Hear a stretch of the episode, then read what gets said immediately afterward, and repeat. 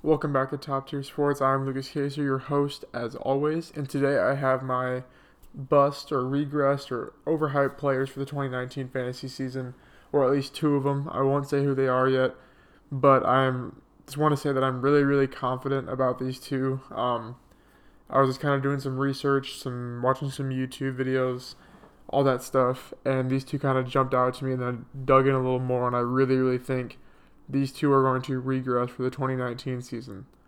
Let's kick it.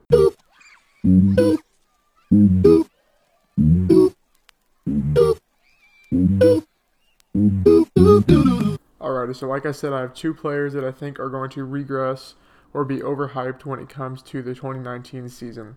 Uh, my first player is the Seattle Seahawks wide receiver Tyler Lockett. Um, last year had a great, crazy stat line. He had 10 touchdowns, a little shy of a thousand receiving yards, and 57 receptions on 65 targets. He was actually number one. Uh, Russell Wilson had a perfect passer rating, or he was number one in passer rating when targeting Lockett last year, which kind of came as a surprise because Lockett was maybe a late round, may, probably probably in round 12 to 13, I'd say, kind of like where like Dede Westbrook's falling now. I guess I could compare him to him, but I don't.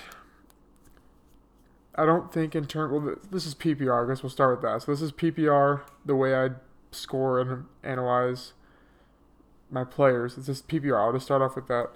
But uh, he finishes wide receiver 16. Like I said, had 10 touchdowns and only 57 receptions, which is an insane number. Um, so I'll start off with team pass plays were 32nd in the league. Uh, so obviously dead last of the 32 teams. And I don't really see that changing for the 2019 season. Um, they didn't really change any coaches, didn't really add any receivers, didn't really, they haven't added a tight end. Like, they didn't really make any moves to be like, oh yeah, we're to start throwing the ball now. And they do still have Chris Carson and Rashaad Penny, who they're to try and both work. It's Schottenheimer's uh, offense, Pete Carroll's offense. They're to run the ball like they always have. Um, so by that not changing, obviously less passes, and I don't really see him repeating 57 receptions and 10 touchdowns for this season. Um, targets, he was 50, 58th among wide receivers. Red zone target share, 10.7% on the team, which was 86th among wide receivers. So obviously he didn't produce, um, like he just scored touchdowns. Really, like I mean, he didn't get the share to be a like right now he's being t- drafted as wide receiver 27, which I mean that's still not like super high, but I think that's going to continue to shoot up because there'll probably be like rumors in camp like oh he's going to be the number one, he's going to get a ton of targets, and then obviously everyone reads that ADP shoots up. I don't see them drafting a receiver, which will just shoot up his ADP even more. But I really just don't think that in terms of PPR, because in non PPR he's a stud because he'll put up those, he'll put up I'd say seven touchdowns. I just don't see a ten happening, but I could see a seven, and I'd see them running the ball the same as they did last year. I just don't think that there is a possibility that he repeats the ten touchdowns, and I can't really harp on that enough because at wide receiver 27, you're just kind of looking. I mean, most of the time, that'd be like where you're going to take a tight end or QB. Not most of the time, but like that's kind of where it usually falls. So I feel like he is just going to be a little overhyped, and he's probably a big dynasty buy right now too. I would say this is focused on redraft, but in dynasty he's probably getting a little. His trade value definitely shot up after last season because he's, he's pretty young. Uh, as Russell Wilson as his quarterback, not really much competition because Doug Baldwin's always been hurt. But I'm just gonna say, stay away from Tyler Lockett unless he falls down to like the wide receiver 35 on the list. But I will not be touching him at wide receiver 27 or when his ADP shoots up um, in the offseason. My number two player is uh, probably, probably people probably aren't gonna like this, but Sony Michel. And I'm strictly when I when I go through Sony Michel, I'm looking at in terms of where his ADP is right now. Because in my rankings I just put out, I'm pretty sure I had Michel at 20. I want to say 20, 20, 19, 20, or 21. It was in that range. So I don't think he's to be bad at, in terms of like how he's going to produce this year. Because I mean, the Patriots, they're going to score, they're going to win, they're going to use all three running backs, and that all three running backs is kind of the problem, I guess you could say, because the playoffs. So, the, as you saw, the playoffs when all three running backs were hurt, Michel just thrived off touchdowns.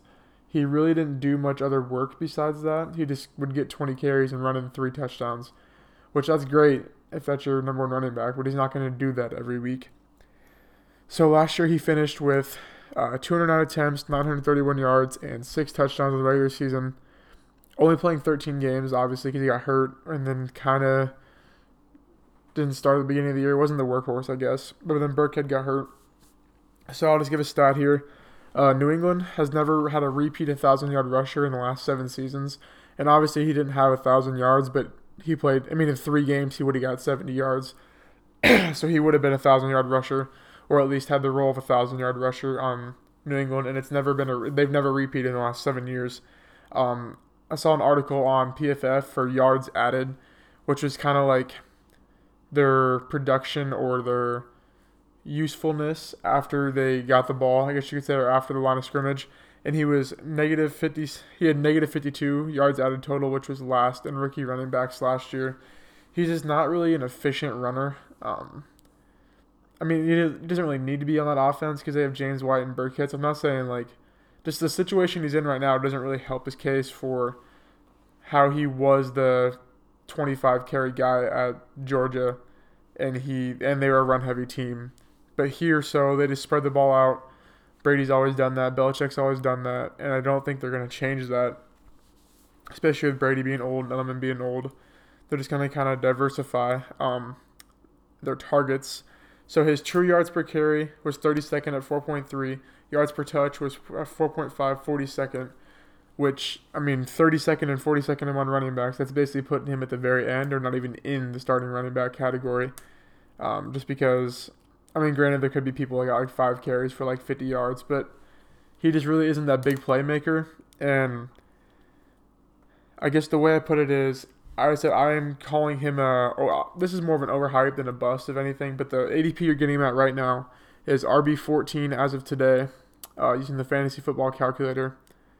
So basically, you're drafting him as almost a running back one, but a super high running back two. So that's basically saying you're taking wide receiver early, and then you're banking on him putting up the 20 points a week for you that Saquon could, or like a lower end running back could be like David Johnson or Lev Bell uh, RB1. But I just don't think his production premium was negative 27, uh, negative 27, sorry.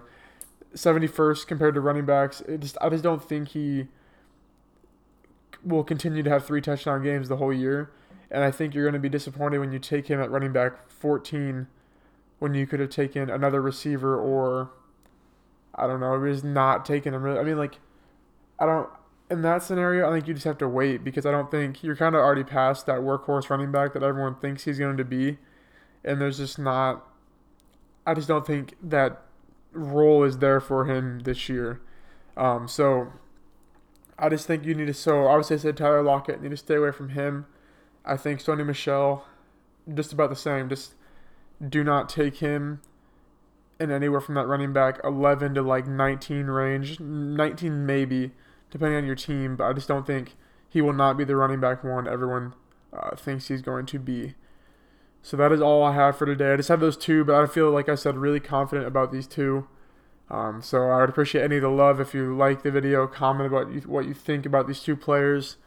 Um, subscribe if you haven't. Uh, down below I'll have my email list link. Just click on that, type in your email. Uh, I've been sending out rankings to my subscribers on that all week exclusive content's going to keep rolling. I'll have my draft guide, like promotional, informational video, more in depth out here pretty soon because I'm in the works of that.